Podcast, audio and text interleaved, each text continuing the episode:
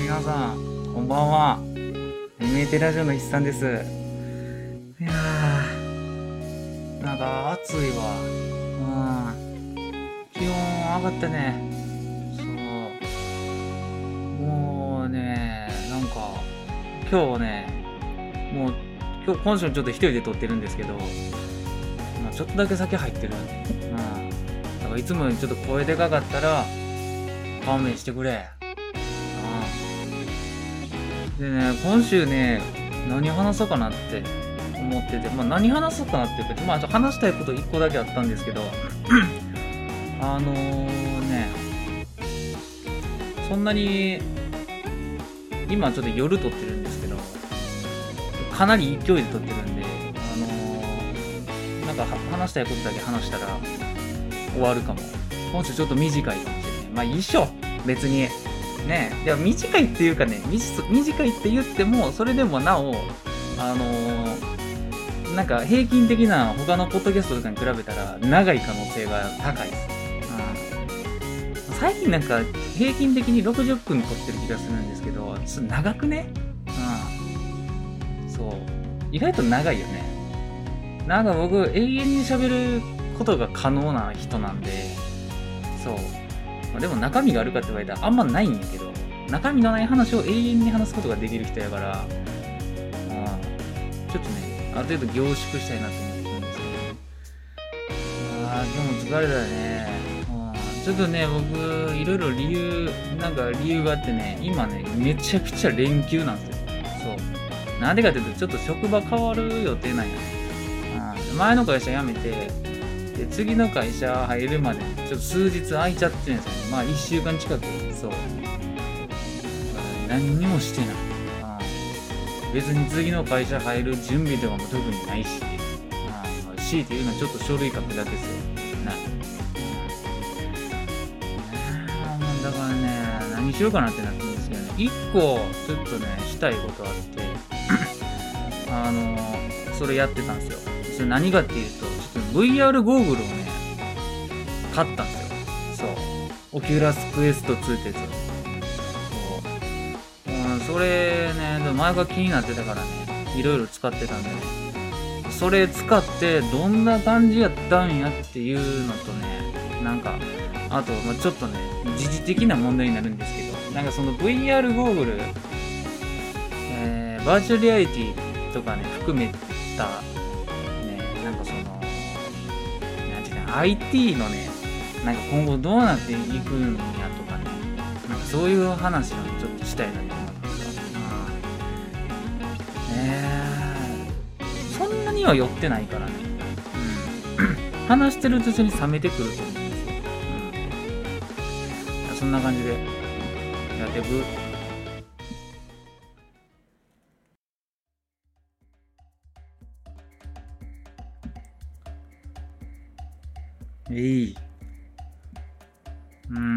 なんかね、VR ゴーグルね、ちょっと前からね、ずっと欲しくて、で今 VR ゴーグルね、いっぱい売ってるんですけど、その中でも一番売れてんのってね、Oculus Quest 2やと思うんですよ。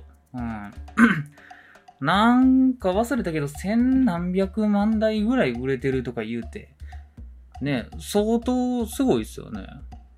そんなに売れるって。あれって Facebook 作ってるんですよね。なんかあんまり詳しくないんですけど、白くてなんかかっこいい見た目のやつで。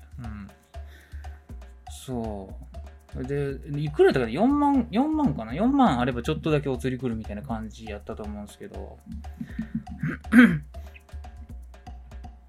なんかね、特に何がしたいっていうわけじゃなかったんですけど、なんかそういうちょっと未来感あるやつね、試してみたいじゃないですか。ねえ。VR ってちょっとやったことなかったし、試しでつけたこととかもなかったんよね。そう。買って、いろいろやってたんですけど、まずね、初感ね、つけます、起動します、で画面映ります。一番初めに思ったのは、すげえやってとりあえず思ったんですよ。もうとにかく、すげえやって思いはしましたよ。僕も。なんか、Oculus Quest ってホーム画面みたいなのが、なんかよくわかんない。理由不明なんですけど、なんか和室の部屋におるんですよ。あれなんなんやろね。なんで和室なんやろね。謎よね。日本の企業じゃないのにね。なんて言ったんや。そのホーム画面の描写で、なんか、すでに、ちょっともう、感動を覚えるっていう感じ。なんかね、他の VR ゴーグル使ったことがないんで、比べるものがないから、これだけちょっと残念なんですけど、なんか強いて言うなら、僕がそれをつける前に想像してた VR ゴーグルの見える感じよりも、リアルっつうか、なんつったんや。なんか、思ったよりも入り込める感じでしたよね。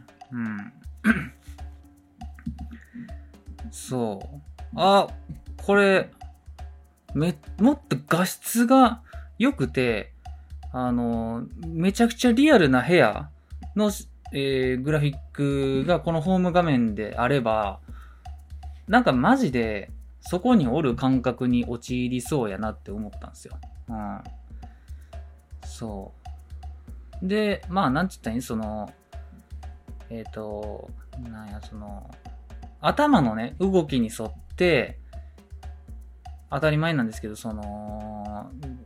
見えてる映像の視点も動くわけですよ。それがね、なんて言ったらいいんやろ。すごい、なんか動機が、うまいこと言ってるっていうか、なんかもう、ほんまに自分の視界やなって思えるレベルやったことにびっくりしましたよね。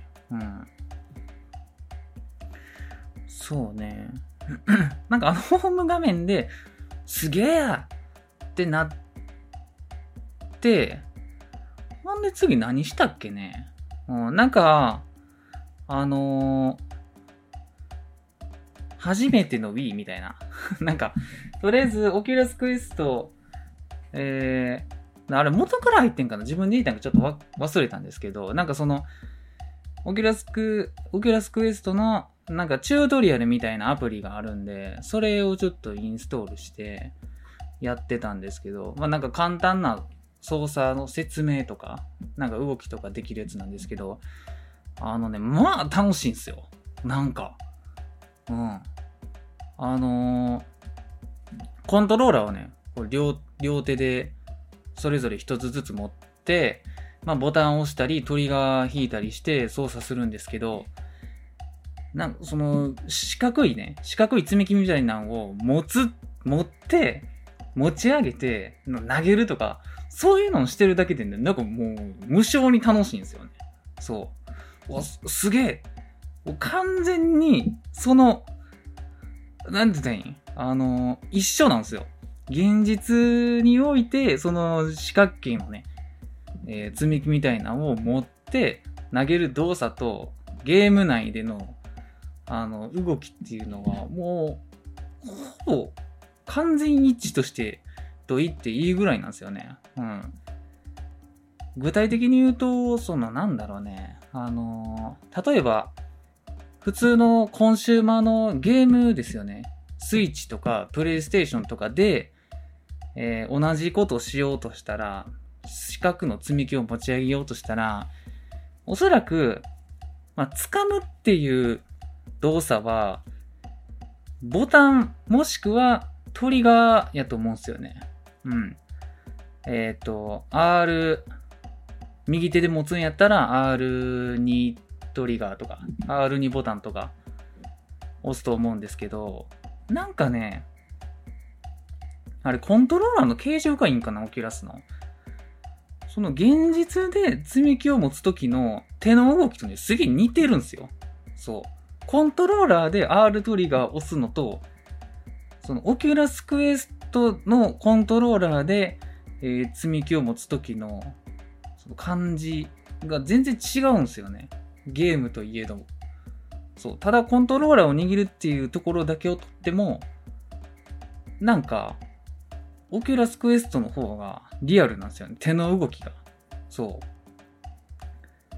ちゃんと、なんつったんやろね、親指と、その他の人差し指とか中指とかで掴むような、ボタンの配置になってるって言ったらいいんかな。うん、そう。なんかそれがね、すごい印象的だったよね。うん。あとはね、なんかその紙飛行機みたいなのを持ってこう飛ばすっていう、なんかチュートリアルみたいなのあるんですけど、それもね、なんつったらいいん？そのコントローラーの形状がね、すげえうまいなっていうか、マジで、紙飛行機ってこうね、持つとこあるじゃないですか。なんつったらいい持つとこですよ。うん。まあ現実やったら、どうかな。親指と人差し指、まあもしくはプラス中指とか添えて、こう、ふっと持つじゃないですか。つまむみたいな感じで。そう。つまむっていう動作がめちゃくちゃなんか、再現度が高いっていうか、うん。プレステとかね、スイッチのコントローラーでつまむっていう動作をやろうと思っても、めちゃくちゃ頑張って、やっぱトリガーと、A ボタン、B ボタンぐらいを同時に押すとかっていうことになると思うんですけど、そうは言ってもやっぱコントローラーの形状でそれを行ってるのと、オキュラスのね、コントローラーの形でそれをやるのとはね、全然違うんですよね。うん、あ、すげえリアルやなって思って、うん、そうでプラス自分のね頭の動きに合わせて視点が動いてるわけでしょ。もうね、なんかすごかったっすわ。うん、そう。あとね、なんか何やったっけね。あ、そう、まあ銃みたいなのが目の前にポンって現れて、それをこう同じ要領でね掴む動作をしたら、持つわけですよ。そう。ほんで、まあ、的が出てきて、それをプンプンプンって撃つんですよ。うん。まあ、それもやっぱり、銃のトリガーを、引くっていう動作が、オキュラスクエストのコントローラーのトリガーを引くっていう動作と、やっぱり似てるんですよね。うん。だから何が言いたいかっていうと、オキュラスクエストの VR に感動したっていうか、コントローラーの形状とか、なんかその現実の世界の動きとの、そのリンクしてるっていう点に驚きましたよね。うん。あれがすごいっすわ。うん。そう。なんかね、そこに感動を覚えたよね。そう。あと、だからオキュラス、まあ、ていうか VR の、あ、これは多分 VR でやるのがおもろいなっていう点の1個目が、やっぱりまずその、ガンシューティングかな。うん。銃を撃って、なんか標的を攻撃するみたいな、ゲームにすげえ向いてると思いますわ、あれ。うん。なんか、そこはやっぱり FPS のゲームとの圧倒的な差を感じましたよね。うん。視点移動も自分基準やし、その、エイムも自分基準っていうのが、なんか、直接的に自分のスキルに関わってくるんで、上手い人はマジで上手いと思います。VR の FPS みたいなゲーム。そう。あ、映画すごかったよね。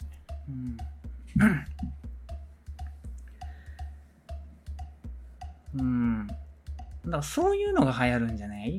うん。まあ、あとはね、VR でやったのが、なんか、キズナアイっていうバーチャル YouTuber いるんですよ。知らん人向けに言うと。そう。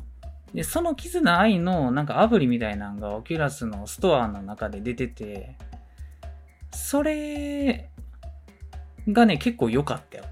うん。まあ別にゲームとかじゃなくて、なんていうのあれ、ライブを見るっていうだけなんやけど、なんかそのバーチャル YouTuber というか 3D のキャラクターのアバターとの親和性がやっぱりいいですよね。うん。結局 VR ゴーグルって画質問題っていうのが割と関わってきそうな気がしますね。うん。なんか Oculus Quest をつけて、実世界のね、例えばその観光地の映像とか360度のね VR 用のまあその映像とか見てても結構その画質の荒さみたいなのが目立つんですよね。うん。まあ YouTube とかにねポロンって落ちてんすよ。うん。でね 4K とかなんか 8K みたいな画質をね選べるんですよ。うん。でそれを再生してもやっぱりね肉眼で見てんのとはね違うんですよ。うん。そう。何が違うって言葉であんま説明しにくいんですけど、うん、だからねそういう 3D の、デジタルのアバターとかデジタルのオブジェクトを見るのにはめちゃめちゃ適してんなって思いましたね、うん、なんかねこんなん言うとめっちゃキモいんですけど、まあ、キズナ愛目の前にいますで、なんかまあ歌ったり踊ったりしてます。で、まあありえへんぐらい近づけるんですよ。そう。なんかマジで目の前におる感じするんですよね。うん。あれがその人間の映像やったらそうは感じないんですよ。ただ、なんていうの、画面が近くにあるなっていう感覚を味わえるんですけど、そのキズナ愛のアプリの場合は、もうほんまに、そのキズナ愛の、空間に僕がおるみたいな感覚になりましたね。うん、そう、キズナ愛ちょっと僕より背低いなとか、うん、肩幅狭すぎんとか、うん、まあアニメのキャラなんで当たり前なんですけど、そう、マジで目の前におるやんっていう。あれ、すごかったね、臨場感が。うん。あれでボーカロイドのライブとか見れたらマジでテンション上がると思いますわ。うん。あれよかったね。そう。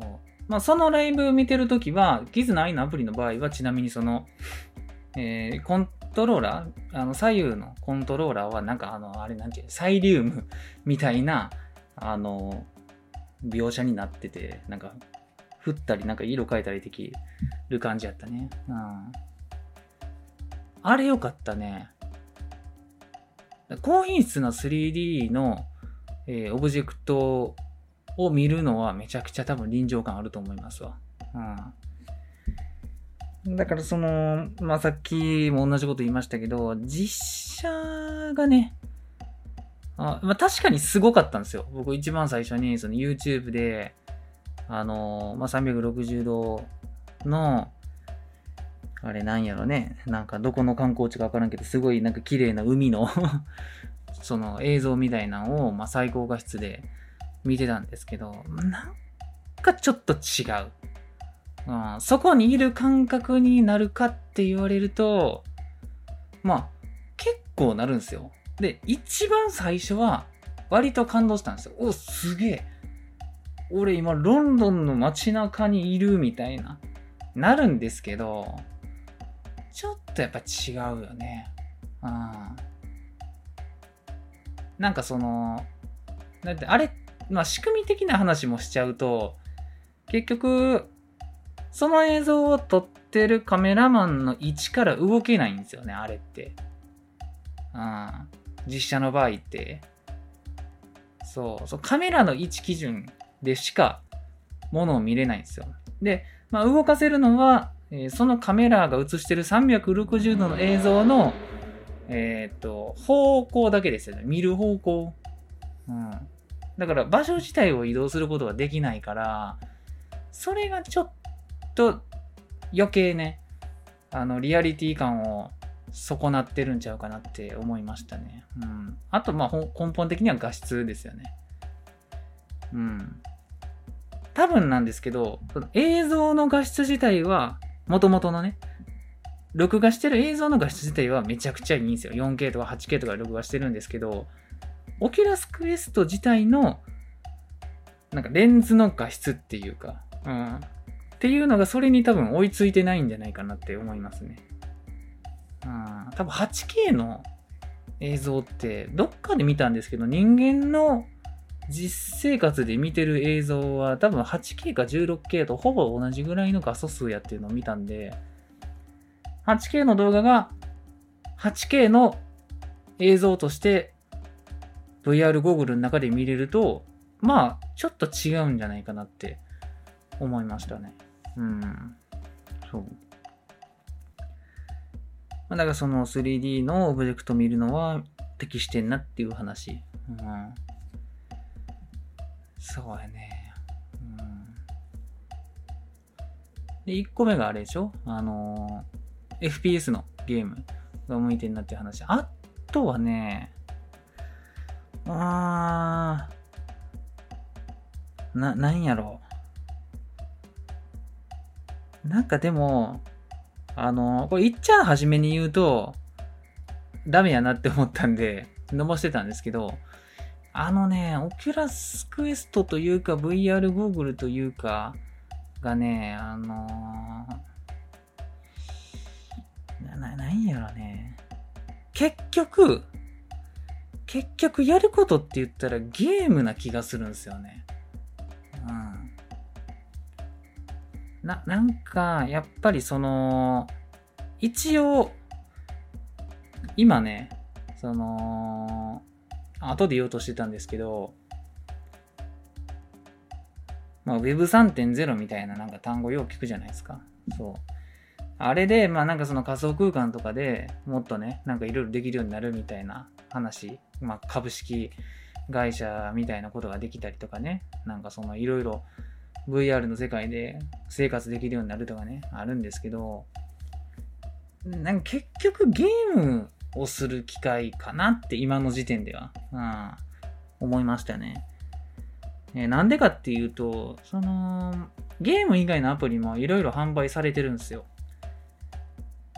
なんか Windows をまあ仮想で映し出せたりだとか、あとはまあ会議みたいなが、アバターを通してねできたりだとかあるんですけど、なんかね、あえてそれを使うメリットがやっぱりないんですよね、今は極論言うと。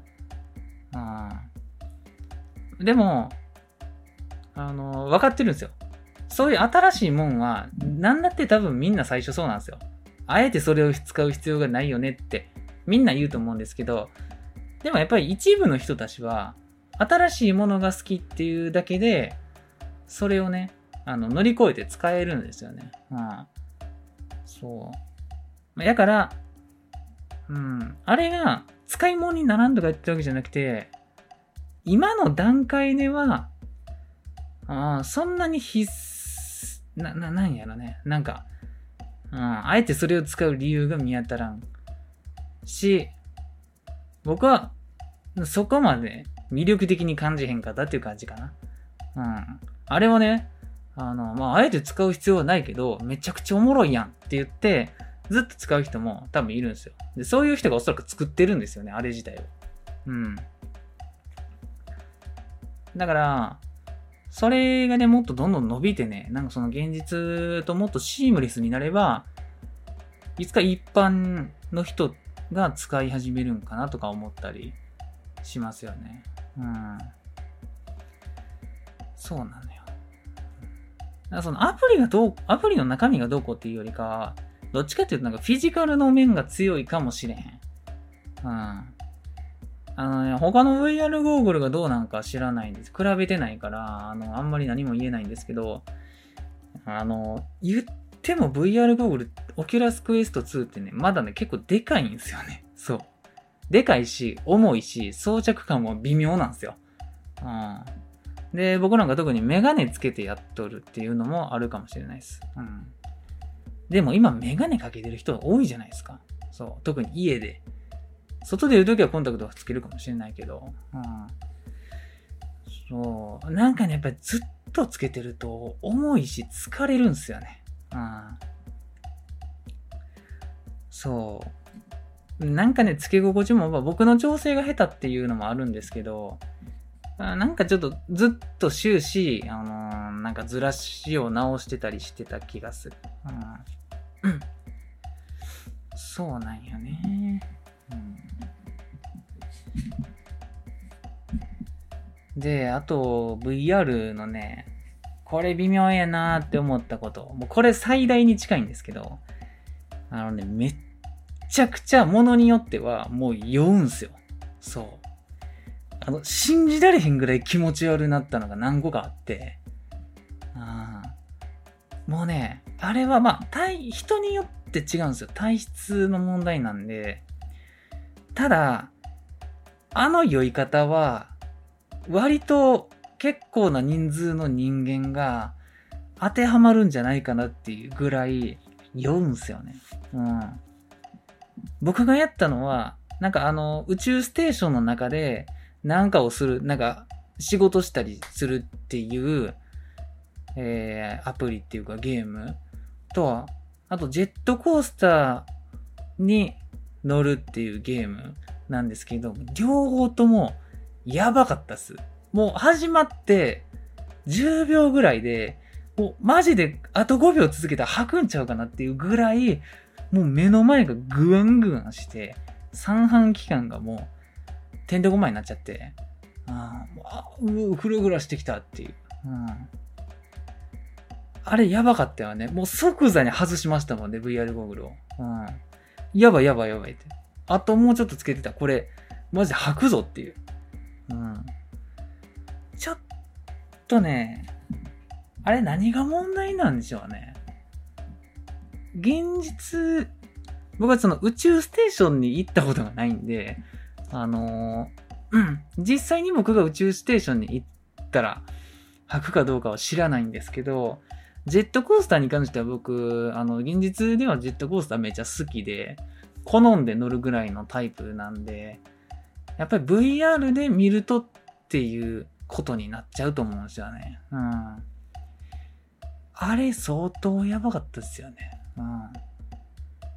まあでもその意識がある数秒のうちは、あ、すげえこれ、マジでジェットコースター乗ってるみたいやって思ってたのを覚えてます、うん、やけどもうその数秒後に吐き気がそう込み上げてくるわけなんですけど、うん、やっぱりねそれがネックやったね、うん、そうでまあこれも最終結構決定的なこと言っちゃうと VR ゴーグルね、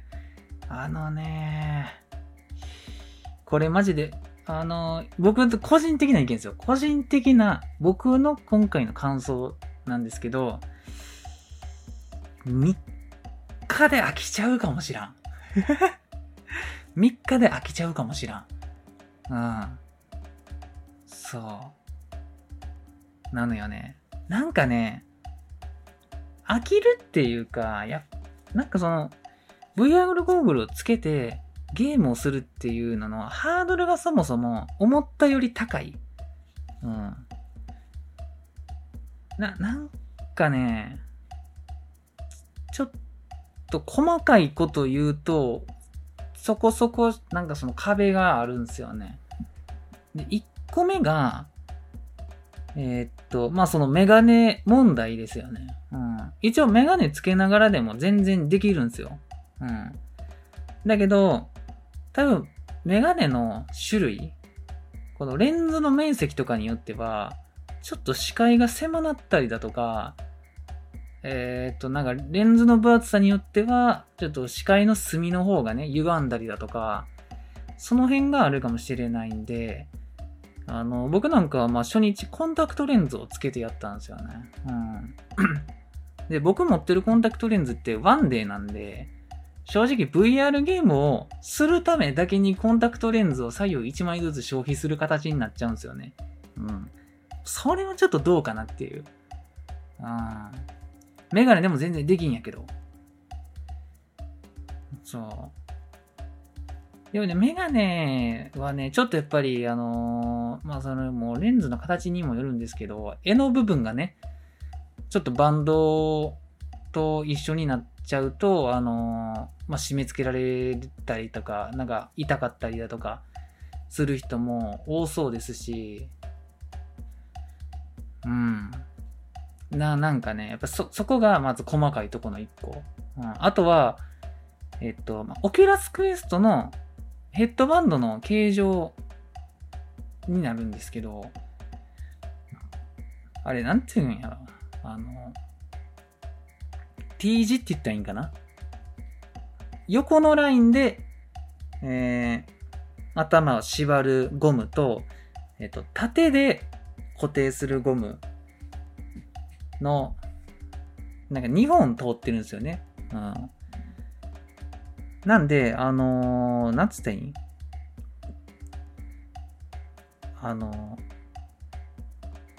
すごいね、髪型がね、髪が長かったりだとか、特に女性の人とかは、あれどうやってつけるんって思いますよね。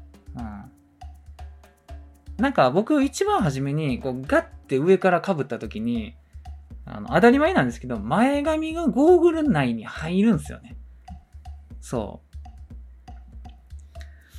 で、見えないんですよ。当たり前ですけど。で、前髪をこう分けるとするじゃないですか。分けようとするんですけど、この前髪のこの前頭葉のとこにね、頭の前のところに、その T 字の縦のバンドがこう通ってるんですよね。おでこの真ん中から、顔の頭のね、つむじ一番上のとこ通って、後ろまで縦にこう通ってるわけですよ。だから、なんか邪魔なんですよ。髪をこう逃せられへんっていうか。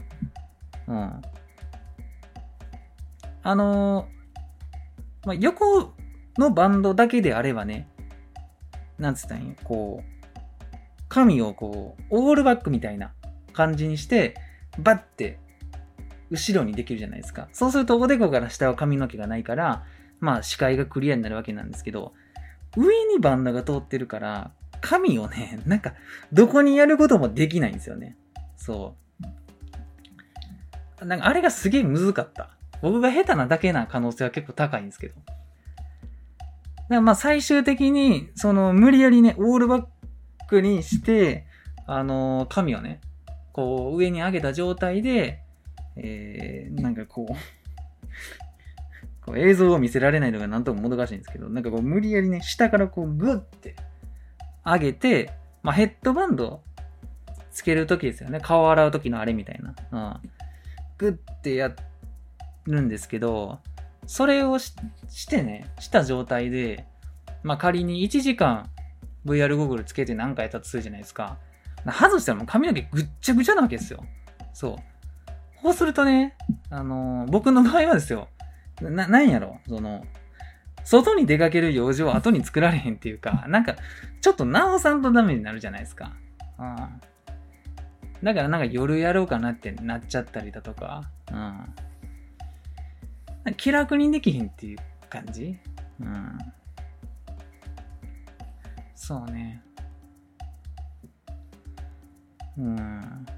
でもね、あとは思ってたよりないかな。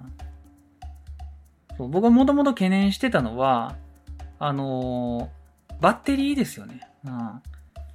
で、バッテリーは実際は多分2時間ちょっと3時間ないぐらいで切れちゃうんですけど、それが短いとか長いとかっていう問題ではなく、それ以前にVR ゴーグルつけたままの状態でそんなに長時間できないんですよね。さっきも言ったんですけど、ちょっと重い。首がちょっと疲れてくるんですよ。で、もしくは寄っちゃうか。のどっちかで充電が切れる前におのずと外すんですよね。そう。だからバッテリーの持ちが長い短いのレベルではなく、そもそも継続してプレイする時間っていうのが短いって感じやね。うん。ねえ。そう。でも、なんやろうね。うん。あと、あれもやったよ。有名なね。ビートセイバーやったっけ？なんか音ゲーっす。うん。あれでも結構面白かった。てか、めっちゃ運動になりそうやなって思った。なんて言うんや。そのライトセーバー二刀流で、音ゲーするだけなんかなって思ってたんですけど、自分で動いたり、なんか避けたり、左右に避けたり、しゃがんだりとかするんで、あれが結構なんか、来そう。しゃがみとか特に腰に来そう。なんで、なんかまあ割と面白かった。で、あれもやっぱり 3D、CG のオブジェクトなんで、めっちゃ臨場感ある。うん。奥から手前に迫ってくる感じなんで。そうやね。うん。で、あと良かったとこもう一個思いついたわ。あれね。ちょっと下ネタになるんですけど、ちょっとアダルトアダルトビデオはみんなやるじゃないですか、男。正直男で VR ゴール買うやつの目的の4割ぐらいあれでしょ。ね。まあ、僕も案の定真っ先に入れたんですよ。DMM 動画みたいなアプリ。真っ先じゃないな。さすがにそれは嘘やね。うん。3個目ぐらいに入れた。うん。あれは、人類の進化を感じたね。ついにここまで来たかっていう。なんだろう。もちろん VR 専用の動画のね、データを買うことになるんですけど、あれは元取れるんちゃうかな。全然。すげえ良かったよね。うん。まあ、これあんま下げん方がいいか、深掘りせん方がいいか。うん。なんか、知らぬ間に僕の変なことを言ってしまうかもしれないんで、ちょっとあんまり、ね、自重しようかなって思うんですけど、あれは良かったね。うん。最終的に、あれだけをするようになりそうで怖いっす、僕。うん。だってね、AV 見ることに関しては VR ゴーグルで、さっき言ったVR ゴーグルの問題点みたいなのを割とクリアしとるんですよね。うん。で、まず第一に一番でかい、首が疲れるっていう点は、寝ながら見れるから疲れないんですよ。そう。疲れにくい、他のやつよりかは。他のやつは基本的にやっぱり、地面に対して直立であるっていうのが想定されているゲームなんで、まあ、立つもしくは座ってる状態じゃないとできないんですよね。うん。まあ、寝ながらの手は無理やり やろうと思えばできるんですけど、やっぱ首を動かすっていう動作に対応できないじゃないですか。そう。でも動画見るだけってなったら、首を動かさんでいいんですよ。そう。だから寝ながらでもできると。うん。そう。で、あと、まあ、酔うか酔わへんかって言われると、ゲームと違って、動画を見るっていうことに対しては、まあ、ゴーグル内の映像の感じで言うと、全方位に映像が映ってるっていうよりかは、大きいモニターが前にあるっていう感じなんで、全然酔わないんですよね。そう。あれはね、ちょっと欠点を克服してるがゆえに、継続しやすいっすね。うん。いいね、あれは。確かに。あれでね、なんか、電動のね、なんたらみたいなのもね、使ってみんしゃいよ。全自動、なんとかマシンになっちゃうよ。うん。もうあんなん全自動よ。VR ゴーグルと全自動なんとかを揃えれば。うん。女の人、いらんくないってなるかも思う人おるんじゃないですか。うん、そう。あれはすごかった。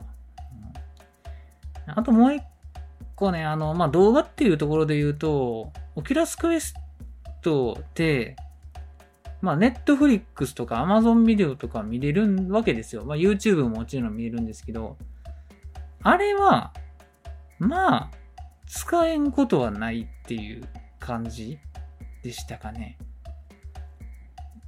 うん。なんかやっぱり、視界に対する占有面積っていうのが、すっごいでかくなるんですよ。めちゃくちゃでかいスクリーンが目の前にあるっていう。うん。あれの臨場感はやっぱり良かったかもしれん。うん。そうね。うん。なんか、時と場所を選ばずに、じっくり映画見れるっていう点がめちゃくちゃ良かったかな。うん。あれはいいね。ただなんかまあこれは、Oculus Quest の問題っていうよりかは大人の事情になるんですけど、Netflix に限って言うと、画質がちょっと悪なってるんですよね。うん。で、その画質が悪いっていうのは、そのデバイスの問題でもアプリの問題でもなくて、なんかそもそも、そのOculus Quest で Netflix を見るときに用意されてる、動画ファイルの画質っていうのがちょっと低めに設定されてるみたいなんですよね。うん。だから、なんか快適なんやけど、快適で大画面で見れて迫力あるんやけど、画質がちょっとね、悪いから、それやったらパソコンのモニターで綺麗なやつが見たいなってなっちゃうんですよね。うん。そう。あれがちょっと残念。すごく残念。そうね。うん。あとはね、なんか一応Oculus Questで、イヤホンジャック横についてるんですけど、Bluetooth の無線のイヤホンも使えるんですよ。ペアリングできて。うん。で、まあ、VR ゴーグルとワイヤレスイヤホンってめちゃくちゃ相性いいなって、まあ当たり前なんですけど、思って、そう。やっぱり有線のイヤホンってなるとちょっとやっぱ煩わしいじゃないですか、コードが。そう。ゴーグルからコード出てそれを耳につけてるってみたいな。うん。だからゴーグル外すとき耳も一緒に外さなあかんやみたいな感じになるんですけど。そう。で、ワイヤレスイヤホン接続できてめっちゃ便利やと思ったんですけど、ちょっと遅延がね、出ちゃうんですよね。あれでちょっとさっき言ったビートセーバーとかはできなかったね。音ゲーはさすがに。うん。で、多分あれでアニメとか映画見んのもちょっと違和感を覚えるレベルに遅延があったかもね。うん。そう。なんかうん。楽しむコンテンツによってはいけるけど、無理なやつもあるね。あれは。うん。そう。まあ、ただ単にね、ブラウズするだけとか、うん。なんかテキストが多めのゲームするとか、やったら全然いけると思うんですけど。そうね。ちょっと訪れがあるねって。でもね、そこに関しては全然、多分もう、解消されてるヘッドセットとかもいっぱい出てると思うし、うん、あんまり気にすることではないと思うんですけど、うん、かなぁ。そう。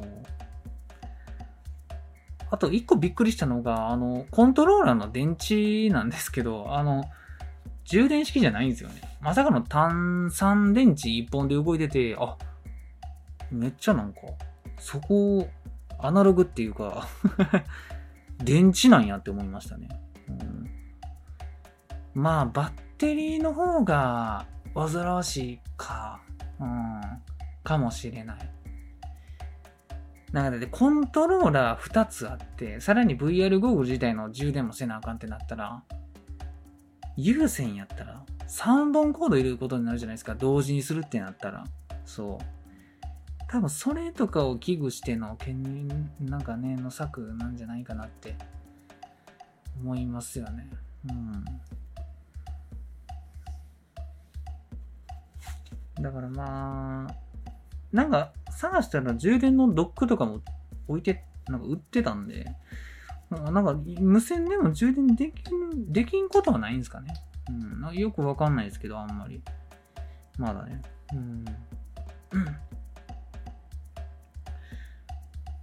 そんな感じかな。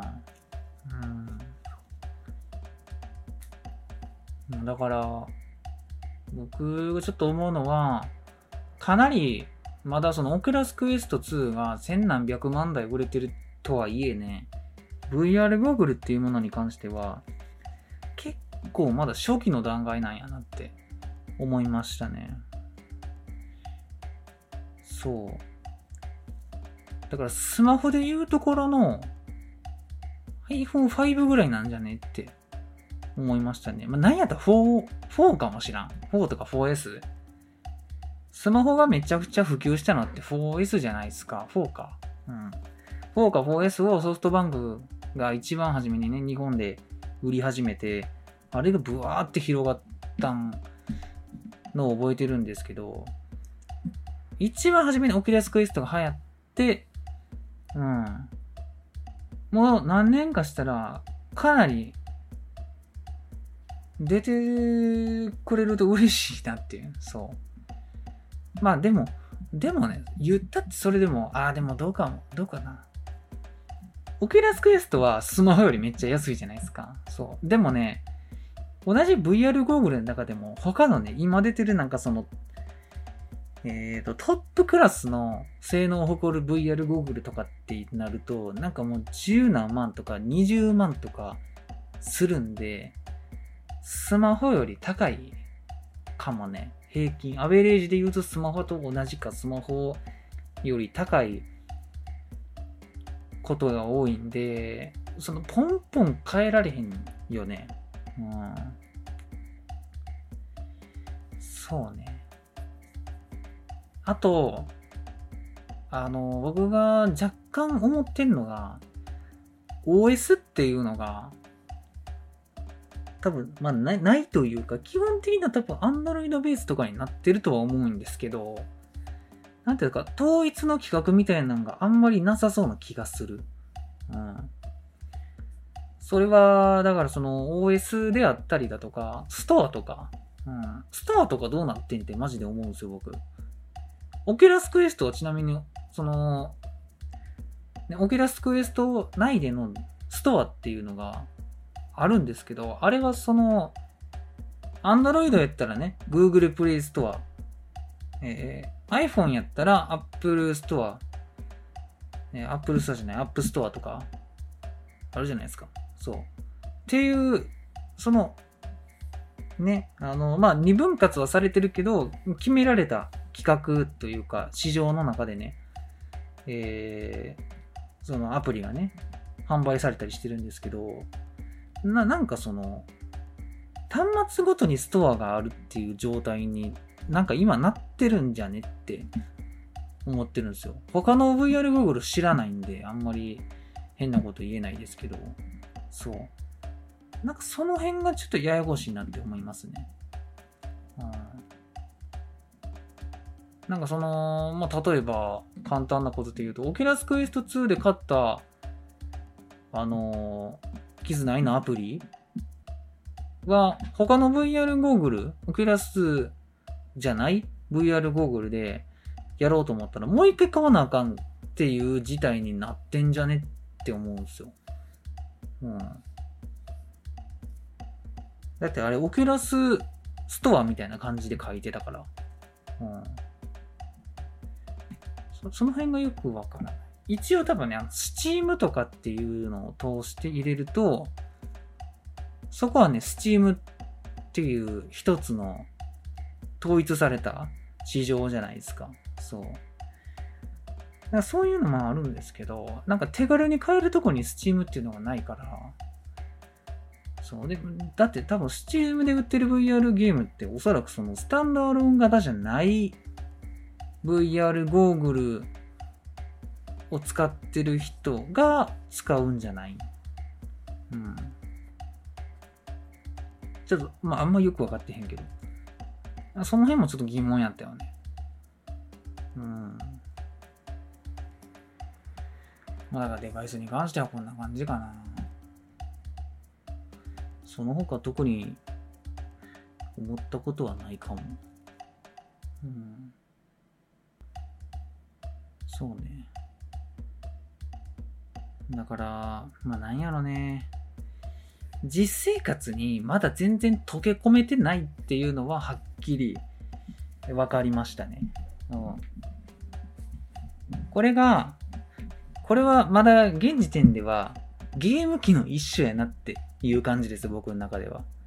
うん、これがそのね、一般的な、ビジネスの場とか、そういう公の場所で使われるかって言われると、まだ全然使われることはないなっていう感じですね。うん。ね、やっぱりちょっとゴーグルをつけるっていうハードルがやっぱり大きいですよね。うん。だから前レギュラー会かなんかでも話したんですけど、僕どっちかっていうとその AR とかの技術がぐんって伸びたとしたら、そっちの方が生活に溶け込むのは早いんじゃないかなって思いますね。うん、できることがね、どれぐらいあるのかは分かんないんですけど、うん。まあ、くしくもね、僕最近広角機動隊めちゃくちゃ見てて、なんかそういうね、未来のデバイスみたいなのがね、やっぱりなんか広角機動隊にめっちゃ重ねちゃうんですけど、やっぱりまあゴーグルはゴーグルやなっていう感じでしたね。うん、そうね。なんかあと僕がね、これ全然関係ないんですけど、前から思ってるのが1個だけあって、その例えばプロジェクターあるじゃないですか。あれを自分の部屋の壁に映して、でそこに別の部屋のって言ったらいいかな。なんかその、なんて言ったらいい？何が言いたいかっていうと、自分の部屋の壁に別の空間を表示してあげたら、なんか結構いい感じに手軽にバーチャルっぽくなるんじゃないかなって思うんですよ。なんか AR でもないんやけど、なんかその、うん。なんかいい感じになるじゃないですか。うん。まあ、なんか例えば、ね、自分の部屋の壁に、その、自分の彼女のね、部屋の映像。だからその部屋の映像っていうのも、その俯瞰で見る映像じゃなくて、その、頭身が一緒のね、そこに、続きで部屋があるみたいな映像ですよね。同じ画角の。そう。ほんで、それを映した状態で、音声とかもね、音声とかを、ほぼ遅延なく、相互に通信できるようになったりしたら、実質隣に、彼女がおるみたいな。そう。環境を用意することができたら、なんかそれって結構コスト低いし、うん、なんかゴーグルつける必要もないし、なんか割と楽しそうやなって思うんですよね。そなんかそっち方面でなんかないんかな、そういうことやってる会社。うん。なんかプロジェクター買った時に僕それ思ったんですよ。うん、そういうのできたらいいよねって。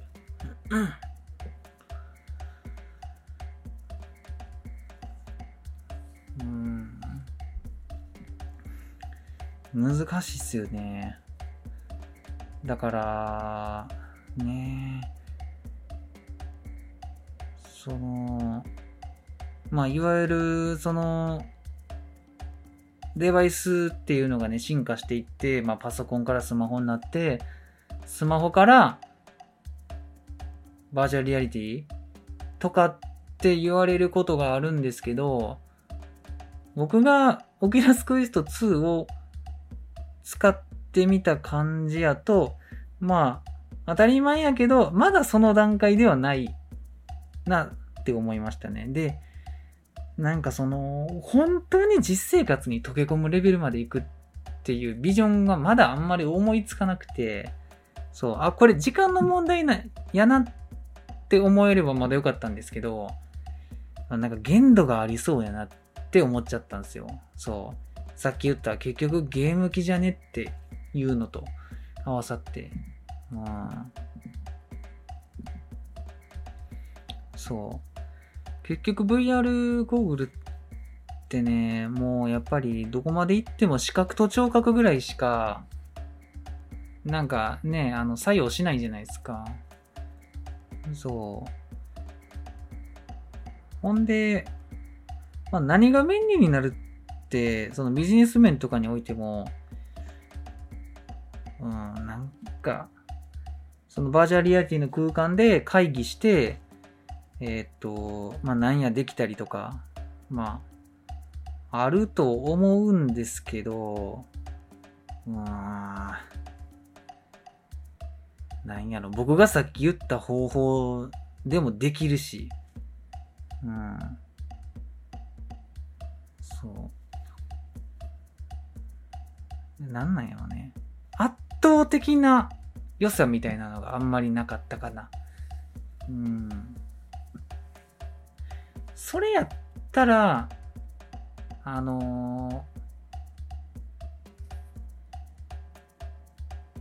んやろ、例えばですよ、例えば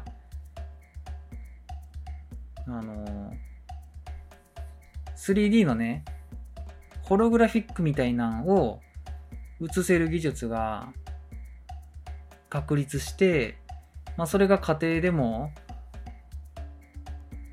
なんか一般にね普及なんか買えるようになれば、うん、なんか別にそこに疑似的に何かがあればゴーグルである必要は特にないよねって思いましたよね。うん、そう。それが、まあ、3Dホログラフィックなのか、僕がさっき言った、まあ、ほぼ遅延なしの、スクリーンプロジェクターでもどっちでもいいっていう感じかな。うん、そうね、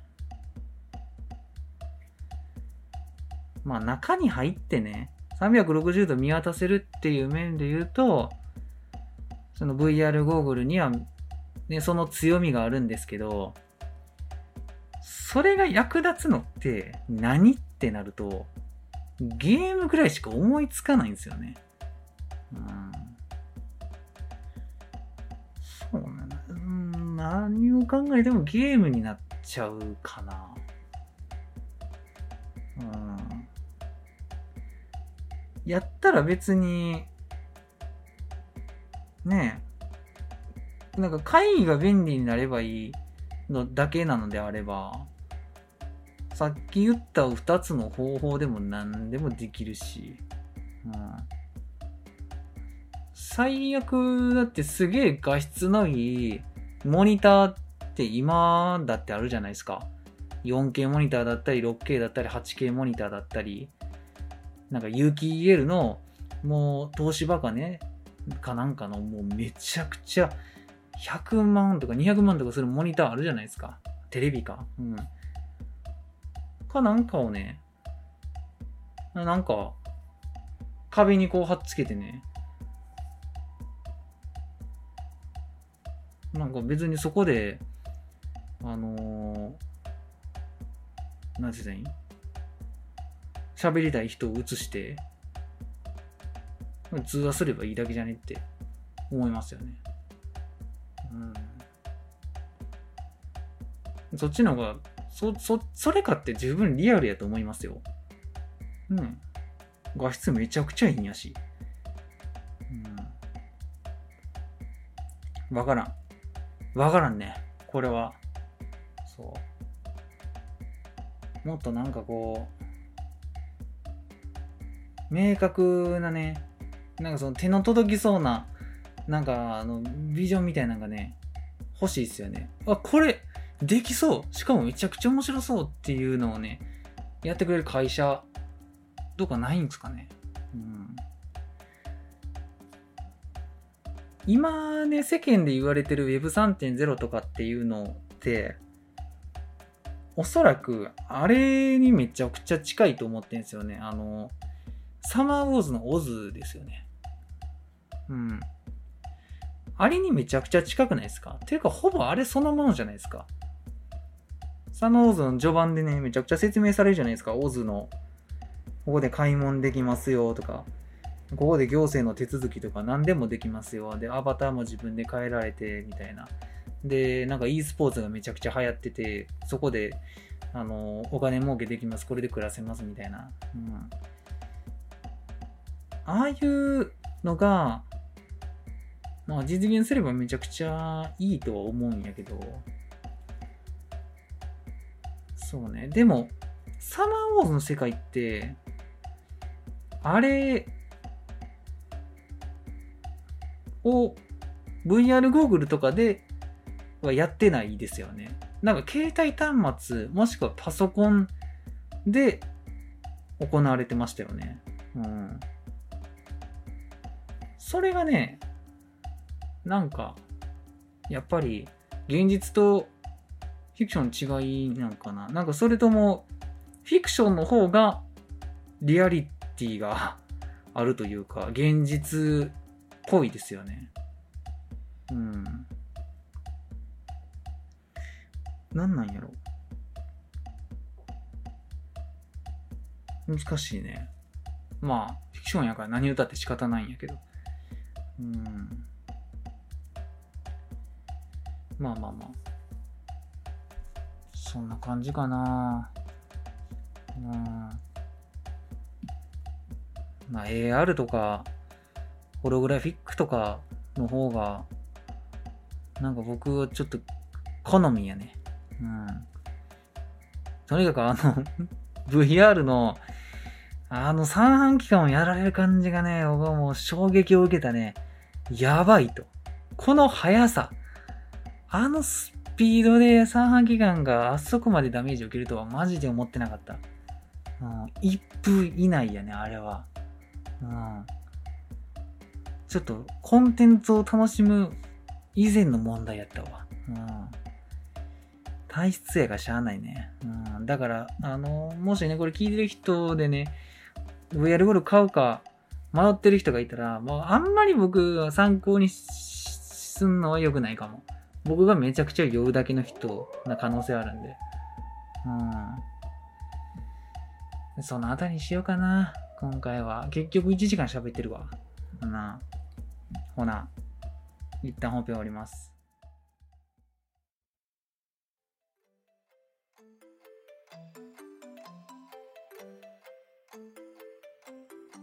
いい。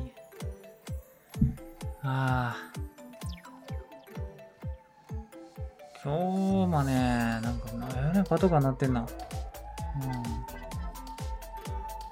なんか近い。どっか行った。今日も暑かったよ。なんか外をね、結構歩いちゃったんですけどね、もう汗だくやね。うん。ちょっと髪の毛切りに行って、そのついでに実家とか寄ってたんやけど、汗だくでさ、でもなんかついでに、なんか。ガンダムの映画見たりとかして、なんだかんだ疲れたよね。もう言うてる間に夏よ。まあでもちょっと眠られてきた。皆さんもね、ちょっとクーラーもつけてると思うんですけど、直接当たってね、風とかひかんように気をつけてください。ちなみに今僕はクーラーの真下で上半身裸でやってます。ちょっと暑かった。さっき家帰ってきてる。それまでクーラーつけてないんかったから、ちょっと部屋が暑かったんよ。ねえ、そんなあたりにしとくか。アニメテラジオでは見てほしいアニメや使ってほしい枕など皆様からのお便りをお待ちしております。手先はアニメテラジオ@gmail.com、Twitter ID はアニメテラジオとなっております。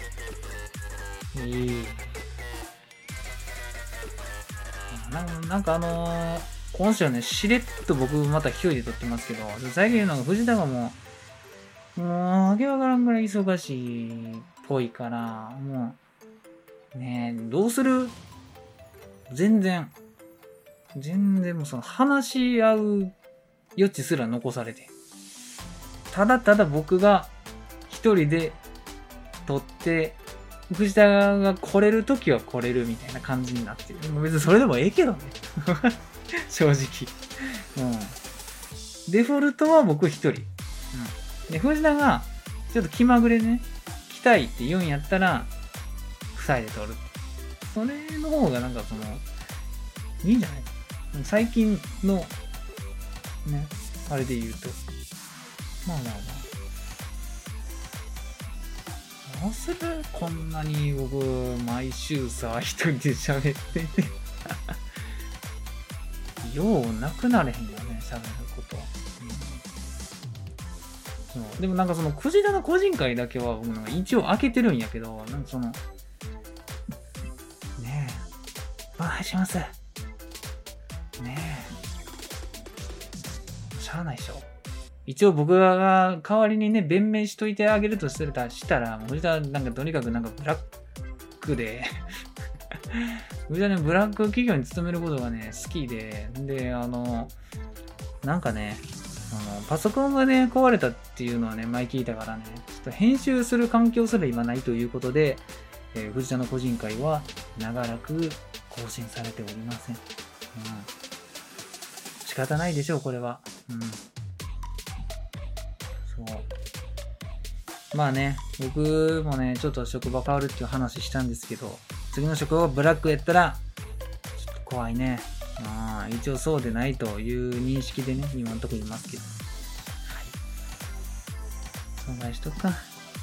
ほな、皆さん、お疲れ様でした。